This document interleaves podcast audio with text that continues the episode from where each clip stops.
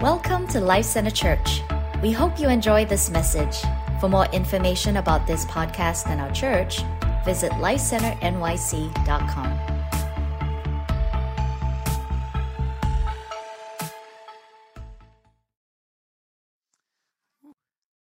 So if you have your offering envelopes or your Connect cards, you can just raise them up and the ushers will come and grab them. Thank you, guys.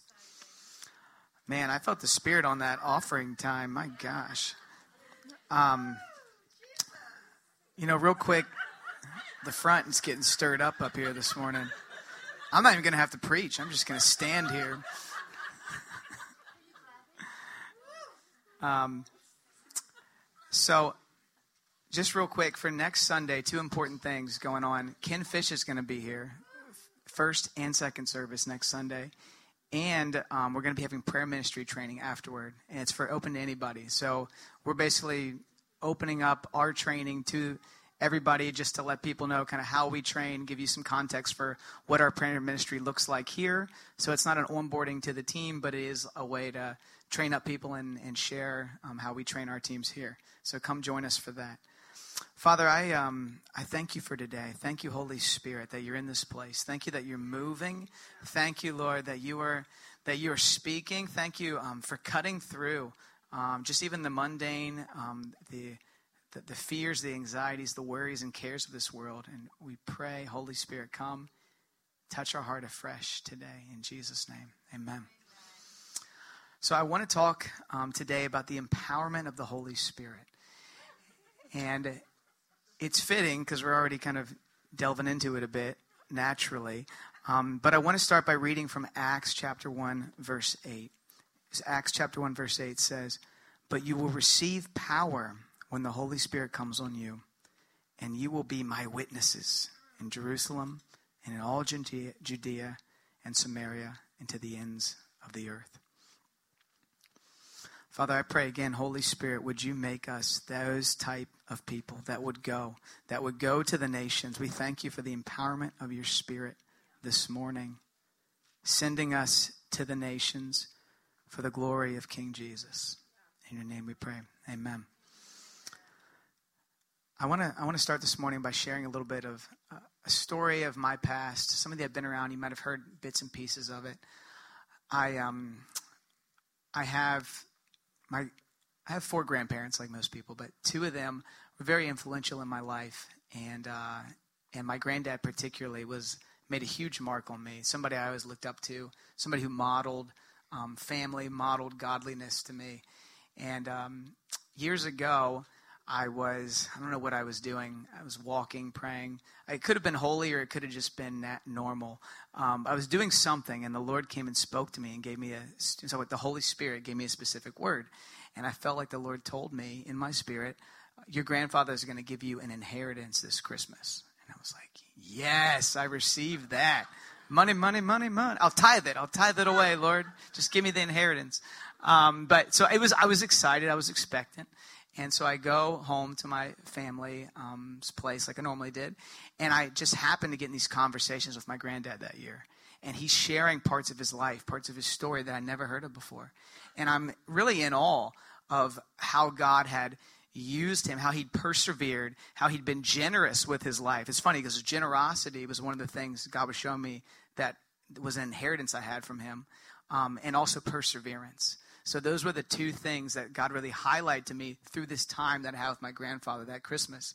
But to cap it all off, I found this jewelry while I was there, this box of jewelry that I'd never seen before. And in it, there was a ring that my grandfather had worn, and it was his high school ring. And I put it on. It fit me perfect. And I said, "Granddad, can I have this?" And he said, "Yeah, like I'd, I'd love to give it to you." So I, I wore that ring around for years. And it reminded me in that moment and, and continually, like, these are the things that my grandfather possesses that I get to receive as an inheritance. And so it was a really powerful moment, and, and I knew that was the Lord because of how things had transpired. Fast forward five months later, I'm on a train going down to Virginia to see my family. My sister's graduating, and I get a call that my grandfather is in the hospital on his deathbed. And literally, I'm on a train to the town he's hospitalized in, which is not my hometown. It's a totally different town. And I'm literally on my way to see him, already booked my train, everything. and he's going to die like the next day. So I, I'm feeling, oh my gosh, like the, the presence of the Lord so strong, and like, wh- what does this all mean? I show up at his bedside, and I'm able to share with him what I just told you and say, Granddad, like, I know that God used you, that God put in you this generous heart, this heart to persevere. I've seen God show me what you've carried, and I'm going to carry it on. Like, I'm going to steward what God's done in you. And so I was able to share them that with him before he died. And and I just felt like so so much gratitude that God had prepared my heart um, for his passing and, and to carry on what he had started, uh, what he had stewarded, really, what he had received from the Lord. So I, I share all that with you um, be, because what I want to talk about today really is this transitional moment in human history, certainly transitional moment for the church, where Jesus is preparing his disciples for his ascension and for the coming of the Holy Spirit. And so he's telling them in advance, hey, these things are going to happen, but don't be afraid. And here are the things, the things that I've given you, the life I've given you, the thing, they're, they're going to be imparted to you so you can carry these things on as my hands and feet on the earth. And so it, it's this massive moment in church history, and it's a and it's a moment that impacts all of us. And sometimes I think we gloss over it too quickly. So today I hope uh, we can delve into a bit more. We're going to talk about Pentecost. We're going to talk about when the Holy Spirit comes and how the Holy Spirit has empowered you and I to actually take the gospel to the nations. So I want to start by reading Matthew twenty-eight. Jules already referenced it this morning. Matthew twenty-eight, verse eighteen. This is the Great Commission. This is Jesus' commission to the church as he is about to ascend to heaven. Then Jesus came to them and he said, all authority in heaven and on earth has been given to me. Therefore, go and make disciples of all nations, baptizing them in the name of the Father, the Son, and the Holy Spirit, and teaching them everything I've commanded you. And surely I am with you always to the very end of the age. Now, he makes this statement, and then in the book of Acts, first chapter of Acts, we see Jesus ascend, and he goes into the heavens. Like, he's gone. So what does he mean? Like, how can he say, I'm going to be with you always to the very end of the age? What he meant was the Holy Spirit, that the presence of God, God himself, was going to come and indwell men. And in that way, Jesus will be with us to the end of the age, because the Spirit of God will be with us till the end of the age. It's a beautiful promise. And I love that the promise was actually God himself. Like, the promise was the presence of God himself coming on us, coming on you, coming on me. And, and so it's a beautiful reminder that the Spirit of God is the presence of God first and foremost. So today I'm going to be talking about how the Spirit of God drives us into the mission field. And when I say mission field, I don't mean Africa or other nations per se. There's a lot of mission fields right here in front of us. And I don't even mean full-time ministry, and some of you were called to that, and you'll be thrust into that. But there's a mission field that the Spirit of God's going to draw you into. But before you even get to that place, no, he's put himself, he's put his Spirit in you because he just wants to be with you. There's a missional component, but you got to know the man of Christ before you can do the mission of Christ. Now, sometimes we just want to know the man, but to know the man is to live the mission. And so I feel like there's been this swaying in the church where like, we're like mission, mission, mission, but we forget just the presence, just the joy, the delight of loving him. And then there's the, there's the flip side where it's like presence, presence, presence, more, more you, God, more you. And he's like, yeah, more me. Now pour it out, because I'm pouring out my Spirit on the nations. And guess what? You're the faucet that I want to use. So there's this there's this balance that we have, but we have, I just want to remind you that the Spirit of God is the presence of God, and he's called you for the mission of Christ in the earth, to disciple the nations. And we can't forget the mission. The Holy Spirit, he takes initiative, and I love that. That should give us all comfort. Um, so I want to read uh, Luke twenty-four. If you turn with me to Luke twenty-four, um, starting at verse forty-five. And this is Jesus um, talking to his disciples again, preparing them for his ascension and the coming of the Holy Spirit. Then he opened their minds. So this is the risen Christ now who's ta- speaking to them. He opened their minds. So That's pretty good. We'll just repeat that. He opened their minds. You know, he cares about your mind so that they could understand the scriptures. How powerful is that? Jesus speaking to the disciples, opening their minds so they could understand the scriptures. And he told them, this is what was written. The Messiah will suffer, will rise from the dead, and on the third day, and repentance for the forgiveness of sins will be preached in his name to all the nations. It's going to happen. It is happening, and it will happen. Beginning at Jerusalem. You are witnesses of these things. I am going to send you what my Father has promised. But stay in the city until you have been clothed with power from on high. The Holy Spirit initiates. And Jesus is saying, what my Father has promised you, the Spirit of God is coming to you. And the one way he defined it was you will be clothed with power. That's the language that Jesus had to describe the coming of the Holy Spirit. Can you imagine what they must have thought that's going to look like? I guarantee you what they experienced was not what they thought it was going to look like. But the expectation they must have had for what God was going to do, what was going to be this clothing of power coming on them in order to what? In order to preach his name to the nations. You know, that's why the Holy Spirit empowers us. It's to declare his name to the nations. We have to remember why we have the gift. We can enjoy the gift for ourselves, or we can use the gift the way it was intended, to give it away, to glorify Jesus in the nations. That's why we have the gift of the Holy Spirit. So I want to talk through three components that I see in the book of Acts. I'm going to jump into Acts. Three components related to the Holy Spirit. The first one, the church is dependent on the Holy Spirit's power. This is a really important one. It seems simple, but it's easy to miss over. The church is dependent on the Holy Spirit's power. We're going to go to Acts chapter one. Turn with me to verse six. Acts chapter one, starting at verse six. Then they gathered around him and they asked him, this is the disciples, Lord, are you at this time going to restore the kingdom of Israel? Now, why'd they ask that? This, he's talking about the Spirit's going to be poured out. In all the Old Testament scriptures, which all, they knew all the scriptures, when the Spirit pour, gets poured out, Israel gets restored, the nation of Israel. And they're being oppressed. So they're saying, is that what's going to happen, Lord? They're speaking to the risen Christ right now who's about to ascend. And that's the question in their mind. But listen to what he says. Jesus says to them, it is not for you to know the times or the dates the Father has set by his own authority. But here's what you will know. You will receive power when the Holy Spirit comes on you. And you will be my witnesses in Jerusalem and in all Judea and in Samaria and to the ends of the earth. So he's saying that part, that part's not going to be what you think. But here's what's going to happen.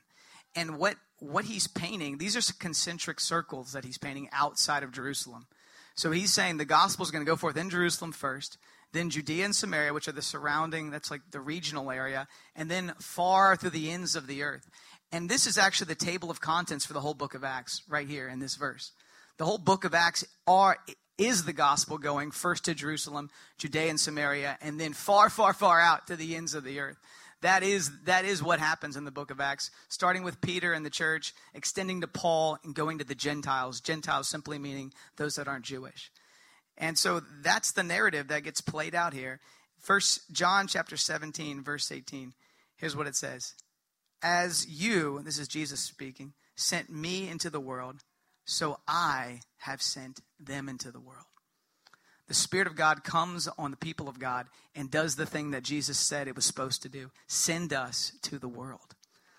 So that's what we see in the book of Acts, and that's what we see in the present realm. I was uh, I was ice skating the other day. How many of you like to ice skate? We got any ice skaters in here? Okay, there's a few.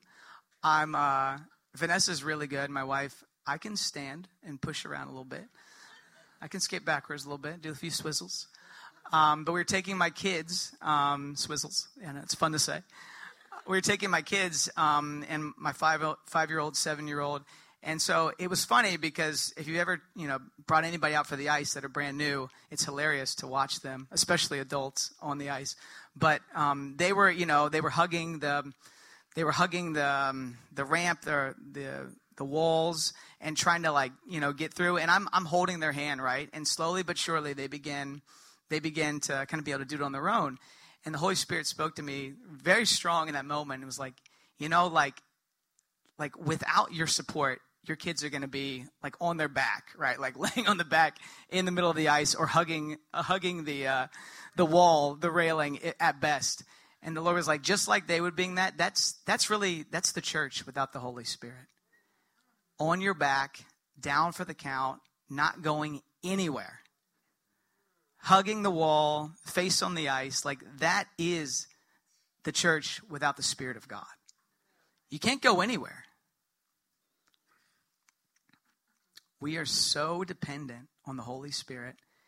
And some of us have been so spoiled by the Spirit of God just moving through us. Like we, we've just been so used to it that we forget that we are desperate for the Spirit, that you can't minister, you can't operate, you can't go to the grocery store like without the Spirit of God's empowerment. You can't do anything. And so I just felt, oh my gosh, Lord, like, awaken me to my dependence on you. Forgive me for just thinking my talents, my ability, my anointing, like m- my teaching, my whatever, whatever you do well in the kingdom of God, forgive, ask for forgiveness for leaning on that thing versus leaning on his Spirit. It's, it's so important, especially those of you that are young in the Lord, that you, you learn to depend on his Spirit right now, to stay humble right now. Because if you don't learn that now, when you get older and you get puffed up by the knowledge and the things that you're experiencing in God and the things you're reading, the fall is going to be a lot harder. I mean, it's like I saw those adults on the ice, and let me tell you, they fell hard. And they were holding on to the rail, and they still fell. And I looked at them, and I laughed at them because it was hilarious. But I should have prayed for them. But when you're a kid, it's a little easier to fall and get up. But when When you're older and you've matured, if you haven't learned to depend on the Spirit, you're gonna, when you fall, you fall hard, and you might break something. And so I, I really feel like the fear of the Lord on that, like for you, especially that are young in your faith, learn to depend on the Spirit. Don't get puffed up by your knowledge but, or your ability, your gift set. Don't let it take you away from the source of life and the source of power, and that is the Holy Spirit. I'm going to read from Acts chapter two. We're going to read when the gift of the Holy Spirit actually came on the church. So Acts chapter two, starting at verse one. Acts two, verse one. When the day of Pentecost came, they were all together in one place. And suddenly a sound like the blowing of a violent wind came from heaven, and it filled the whole house where they were sitting. And they saw what seemed to be tongues of fire that separated and came to rest on each one of them. And all of them were filled with the Holy Spirit, and they began to speak in other tongues as the Spirit enabled them.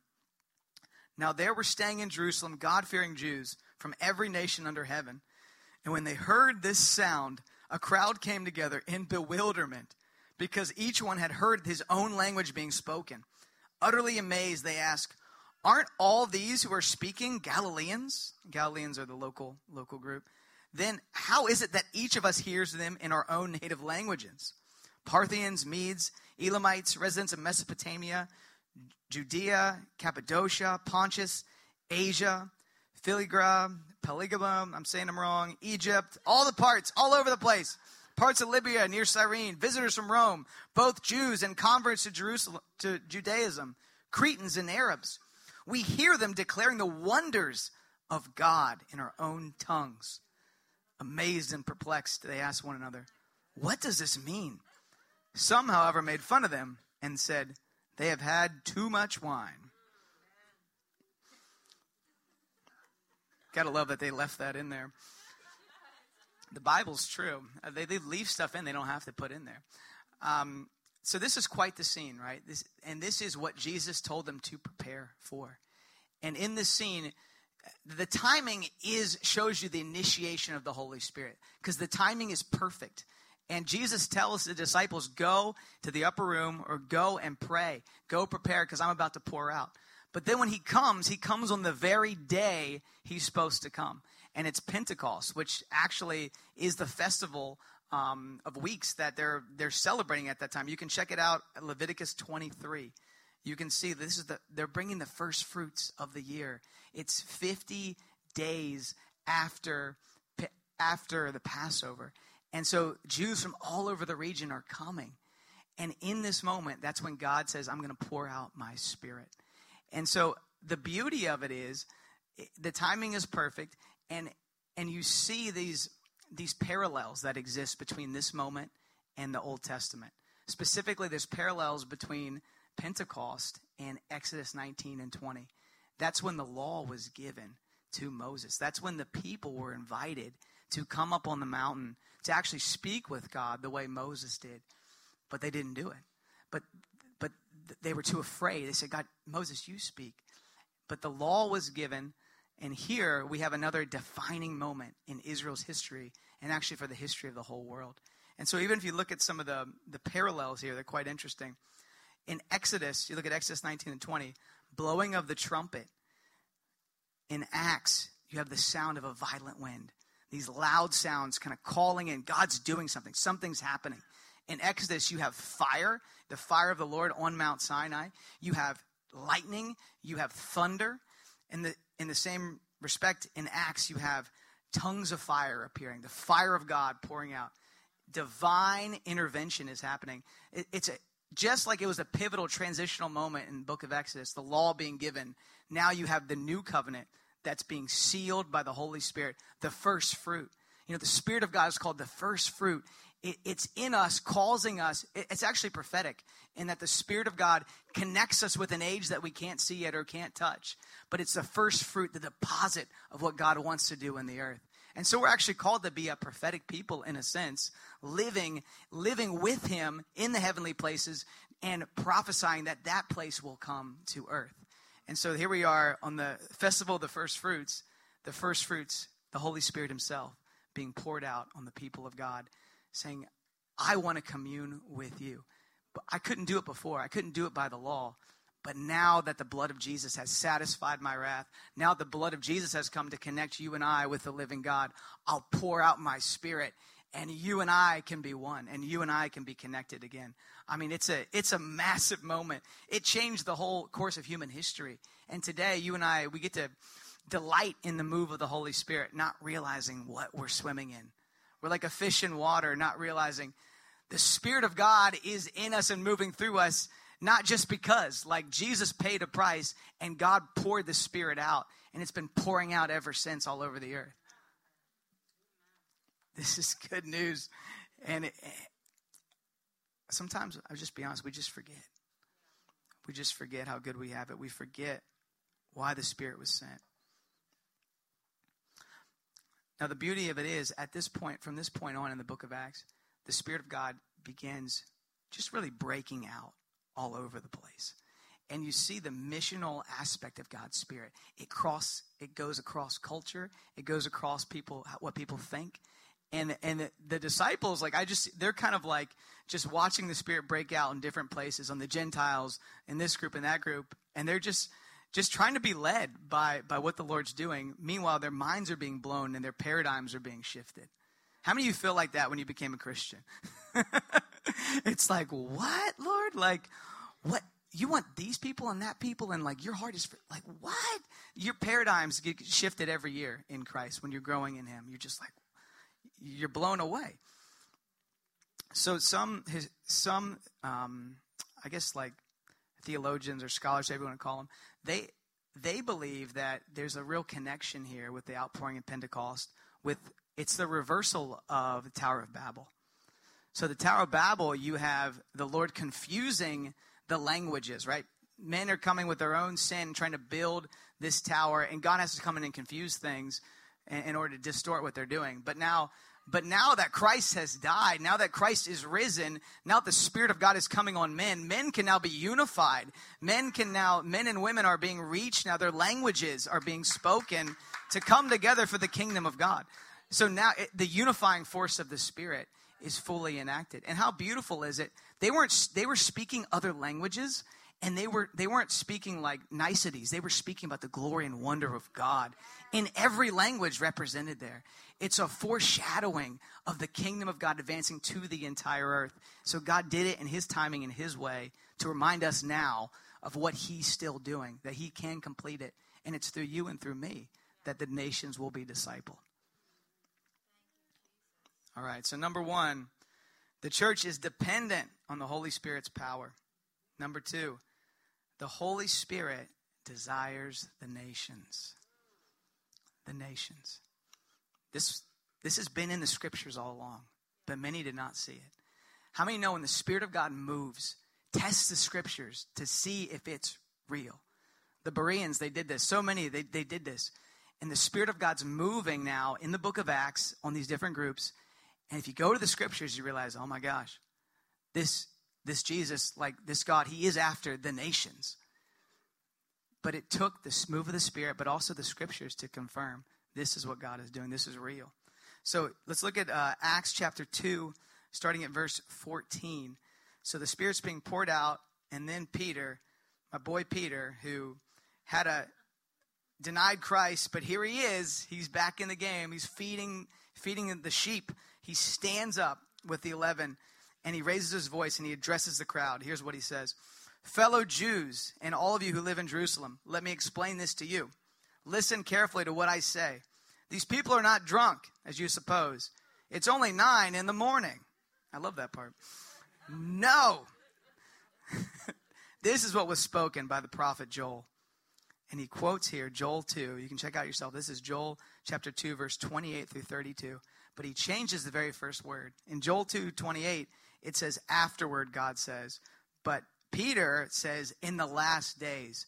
So he's making a statement about what is happening, saying, we are in the last days. The Spirit of God through Peter is saying, this is where we are. And he's changing that, but he's he's keeping the rest. In the last days, God says, I will pour out my Spirit on all people. Your sons and daughters will prophesy, your young men will see visions, and your old men will dream dreams. Even on my servants, both men and women, I will pour out my Spirit in those days, and they will prophesy. I will show wonders in the heavens above, signs on the earth below, blood and fire and billows of smoke. The sun will be turned to darkness and the moon to blood before the coming of the great and glorious day of the Lord. And everyone who calls on the name of the Lord will be saved. Drop the mic, Peter. That is, I mean, he is under the power of the Holy Spirit. And with boldness, he's declaring the word. And the response we'll get to is out of this world. But the beauty of it is he's saying the Holy Spirit's come to empower you. And what are the primary ways of empowerment? Dreams, prophetic. Like these are things by the Spirit for to bring people into the kingdom, and it's happening from day one of the Spirit coming to the earth. Peter is declaring, he's uh, but he's also unpacking the scriptures, the prophetic scriptures, to these people, and it cuts them to the heart. So we're going to keep reading. Acts chapter two, verse thirty-seven. I'm just keep going. When the, when the people heard this, they were cut to the heart and said to Peter and the other apostles, brothers, what shall we do? Peter replied, repent and be baptized, every one of you, in the name of the Lord Jesus Christ for the forgiveness of your sins. And you will receive the gift of the Holy Spirit. The promise is for you and your children and for all those who are far off, for all whom the Lord our God will call. With many other words, he warned them and pleaded with them, save yourselves from this corrupt generation. Those who accepted his message were baptized, and about three thousand were added to their number that day.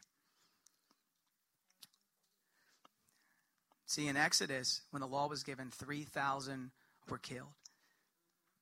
In the New Covenant, in the book of Acts, when the Holy Spirit is given, three thousand are saved.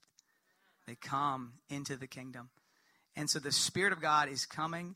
He's coming strong. He's coming on Peter. three thousand people just got saved. And that momentum is still continuing to this day.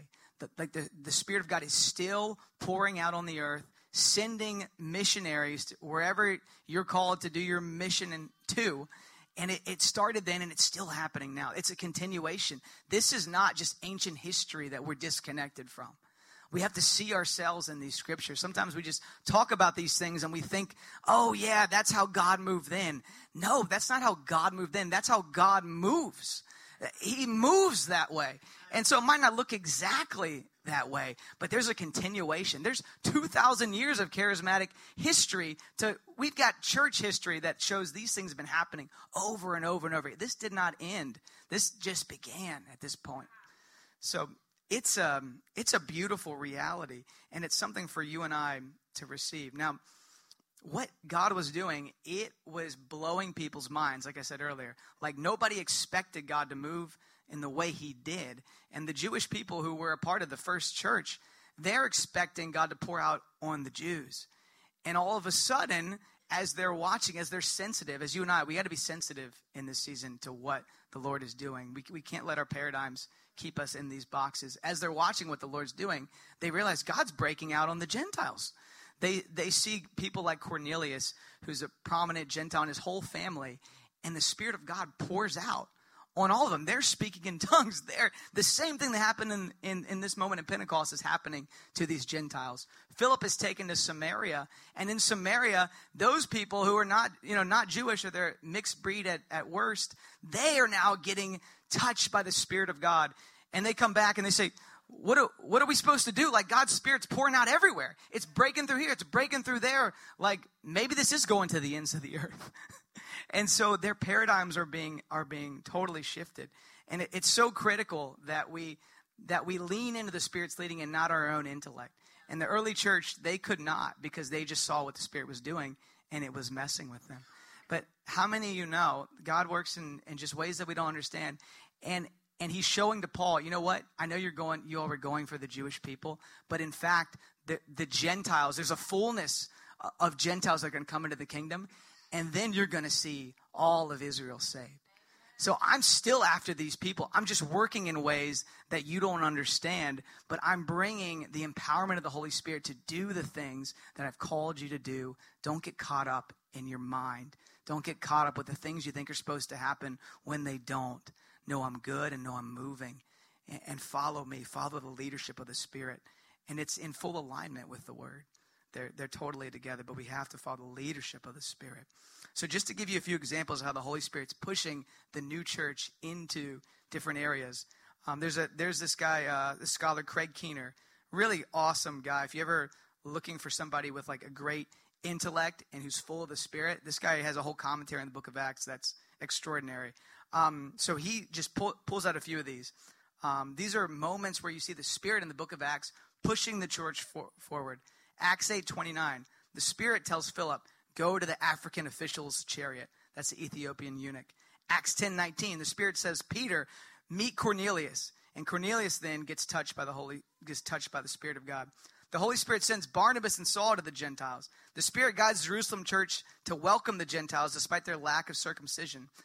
The Spirit in Acts sixteen guides Paul and Silas' cross-cultural mission to reach people of other nations. Acts twenty-eight, the Spirit inspires the Scriptures, which Paul continues to justify the mission among the Gentiles. The Spirit is pushing the church forward. Are you willing to be pushed by the Spirit in this hour, in our hour? I'm not, I'm talking about the book of Acts, but I'm talking about you and me. Are we willing to be pushed by the Spirit's prodding, to go to people groups, to go even to individuals that we don't think are going to receive? They they didn't think these people would receive what they had to share, but the Spirit pushed them forward. I mean, even in Macedonia, like Paul's visions of people crying out, they go and there's a move of the Spirit. I'm telling you, some of you in this place, God's given you visions, dreams, prophetic utterances.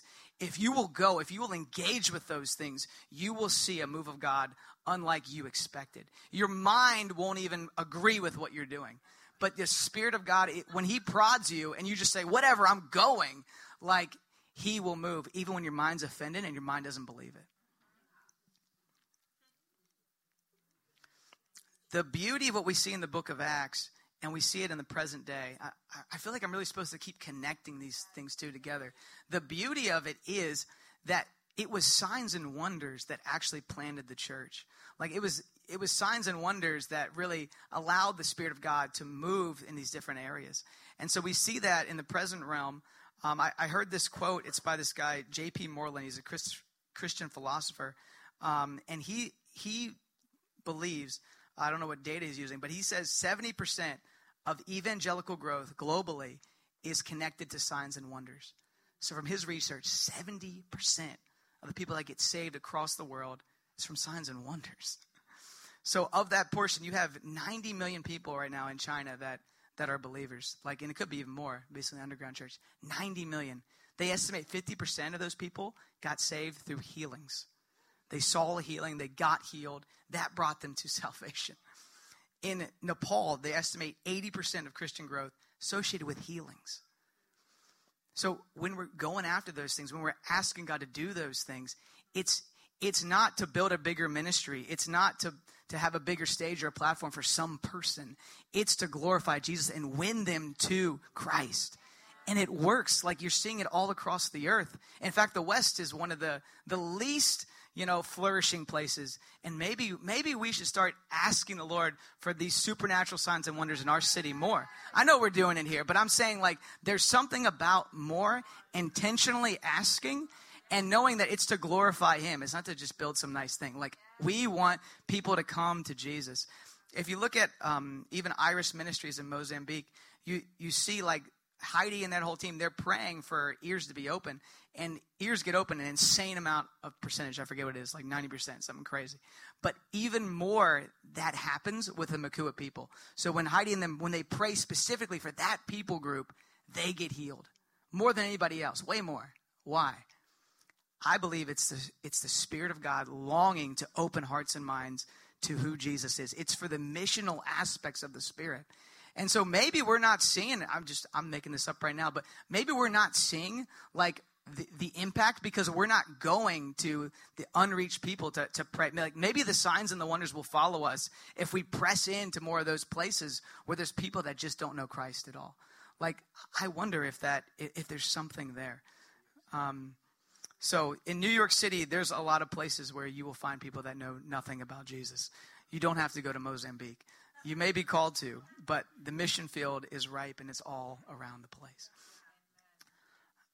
I, um, you know, I had an, I had an interesting, it was like a, a life-changing moment um, years ago.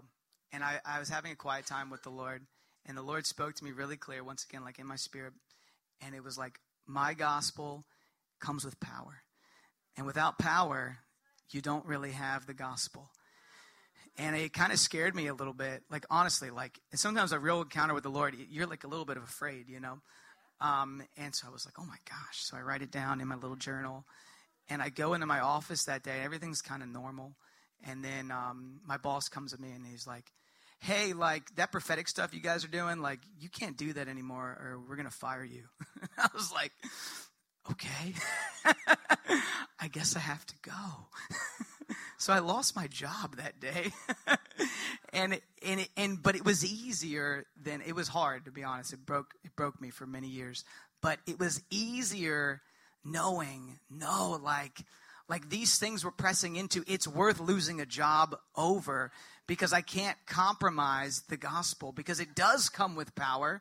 And, and not that you demonize people that think differently than you, but my point is, when th- this is so important to get when we want to share the gospel. It has to be packaged with power. And in fact, transformation is the thing that everybody's longing for and the thing that only the Holy Spirit can give. Everybody wants, you go to a counselor, you go to, because you want transformation, you want things, and counseling's great, but counseling ultimately needs to lead you to the Spirit of God that's going to bring that transformation. And the Spirit of God can actually give counselors and can give us in the church wisdom and understanding of what's actually broken and then come and actually heal it. And so all these things are good, like like they're, they're good, but what we're after is transformation, and transformation can only be found by the Spirit of God. And so when you see transformation in your life, profess it, because it's the fingerprints of the Holy Spirit all over your life. And nobody can mess with that. Like, nobody can, what's somebody going to do with a transformed life? What are they going to say? Like, so you take the things that have been transformed and give Jesus glory. I think that's the important thing. Sometimes we get things transformed and we chalk it up to, or, or we just, we, we make it think it's, it was something like we worked hard and then we got freedom. No, you didn't. You came to the Lord and he gave you freedom. Now profess that freedom to others and let them know where you got it from. Let them know where it came from. All right, so point number one was the church is dependent on the Holy Spirit. Point number two, the Holy Spirit desires the nations. And point number three, the Holy Spirit responds to prayer. This is a crazy reality. The Holy Spirit, God himself, responds to our prayers. Little people. This is wild. Like, why this exists, even the fact that this exists is just a is just a profound thing. That God would listen to us, that he would that we could participate in the things he wants to do. Acts four, um, starting at verse um, start at verse twenty-five. The disciples are being persecuted. And how many know the gospel spread quite a bit? Like the Spirit led them, but sometimes they just got persecuted so much that they ran. And then God's like, perfect. I put Philip in Samaria. Like, great. Go talk to the, go talk to these people. Like, so sometimes it doesn't have to be spiritual. Sometimes you get run out by persecution, but God will still come and pour out his Spirit wherever you landed. So I, I can't figure that one out, but it's it's in there. Okay, Acts four, verse twenty-five. Here's what it says. Indeed, Herod and Pontius Pilate met together with the Gentiles and the people of Israel in this city to conspire against your holy servant Jesus. This is a prayer from the disciples whom you appointed. They did what you what your power and will had decided beforehand should happen. Now, Lord, consider their threats and enable your servants to speak your word with great boldness. Stretch out your hand to heal. Perform signs and wonders through the name of your holy servant Jesus. And after they prayed, the place where they were meeting was shaken. I don't even know what that means. It was shaken. And they were all filled with the Holy Spirit and spoke the word of God boldly. Here's the cool thing. This isn't Pentecost. This is another time. And it says what? They were filled with the Holy Spirit. How? The Holy Spirit responded to their prayer.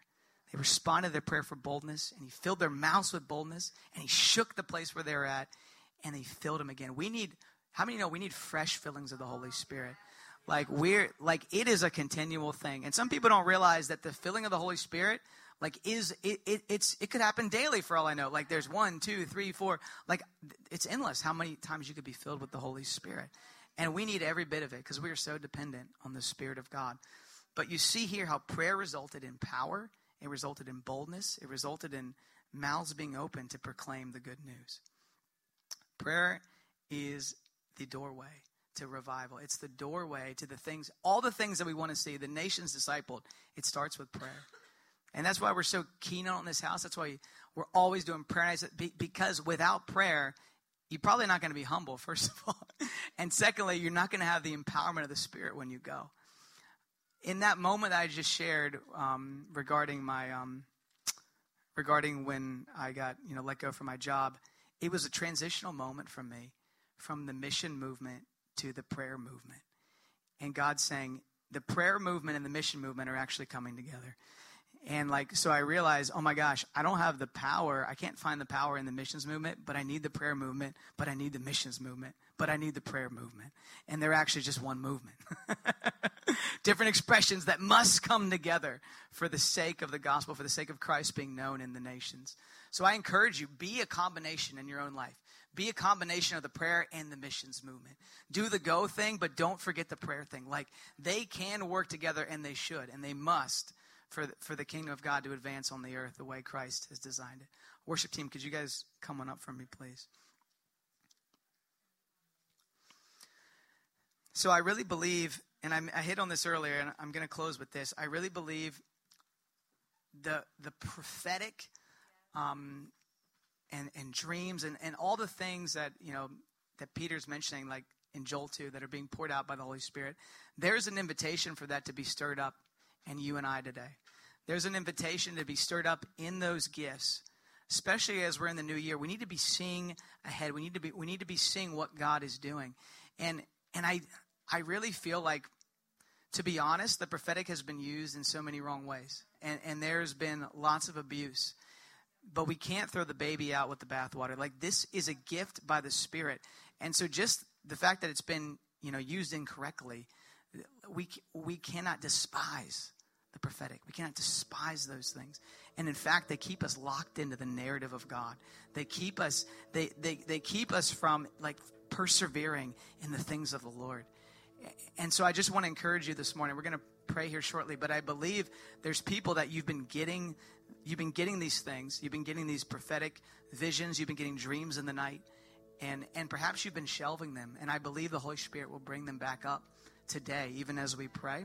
And I believe it's pivotal, actually, for the discipling of the nations. I've personally been having just dreams that I've been shelving and not stewarding. And I'll just be honest. Like, I, I've just been getting them. Like, oh, that's nice. And then, like, you know, I feed my kids breakfast and move on with my day.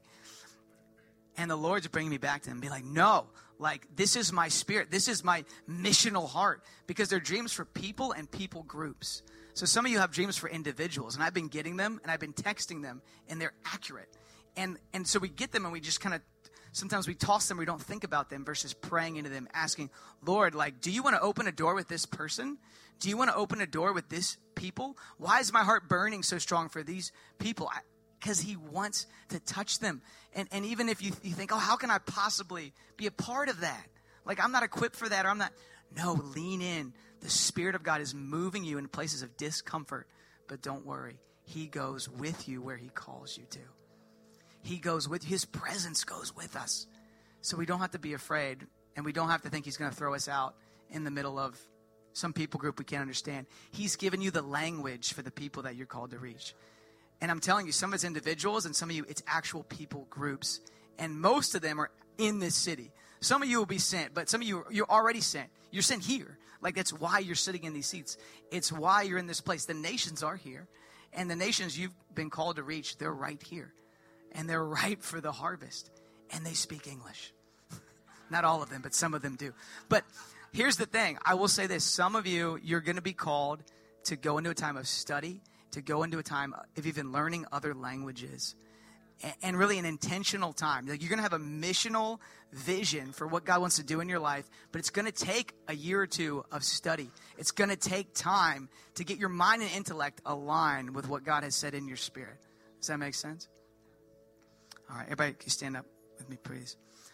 Um, you know, I started talking about my grandfather. And one thing I didn't tell you was, in that moment where I was at his bedside, you know, I shared with him all the things that God had shown me that he that he carried, um, and I honored him in that way. But the crazy thing was, in that moment, the Holy Spirit came on me, and it's just me and him. And I told him, I said, Granddad, and I said this with such confidence. I said, I'm going to carry what you what you have. And I'm going to see a move of God in New York City with my eyes, with my hand. Like, I'm going to see it. So don't you worry, Granddad. What you carried, I'm going to put it in this city as best I can. And I said it with such confidence, with such unction. And I was like, what did I just say? My mind can't wrap itself around it, but I know it was the Spirit of God. And that's the prophetic thing driving me forward. What's yours? What's your prophetic unction? What's that edge that the Spirit of God, he's, the thing he's spoken to you, that you confirm with the word, that you've confirmed with wise counsel? What is that thing that's grounding you, that's driving you forward? Everybody just close their, close their eyes. Father, I pray this, this afternoon, Lord, would you give us that prophetic edge? Come, Holy Spirit. Would you confirm your word? Lord, those here that they've heard from you, and they just need to be reminded, even though it offends their mind, they need to be reminded of what your Spirit has said. They need to be reminded of the scripture they read, that you highlighted, that you illuminated by your Spirit. Lord, I pray you would remind them today. Lord, I pray for those in this place that they've never experienced that from your, from your Spirit. They never had a dream or, or, or a prophetic encounter. Lord, I pray today you would encounter them. Encounter them right now in this place. Encounter them in their night. Encounter them, Lord, that they would have certainty that you will do what you said you were going to do. That they would have certainty that Jesus is the living God, that Jesus is the Son of God, slain before the beginning of the earth and slain as the Lamb, the sacrificial Lamb of the earth. Lord, they would have confidence in what you've done and confidence in what you will do. So we're going to go back into worship. Ministry team, could you guys come on up? We hope you enjoyed the message. You can also follow us on Instagram at Life Center N Y C or YouTube at Life Center Church N Y C.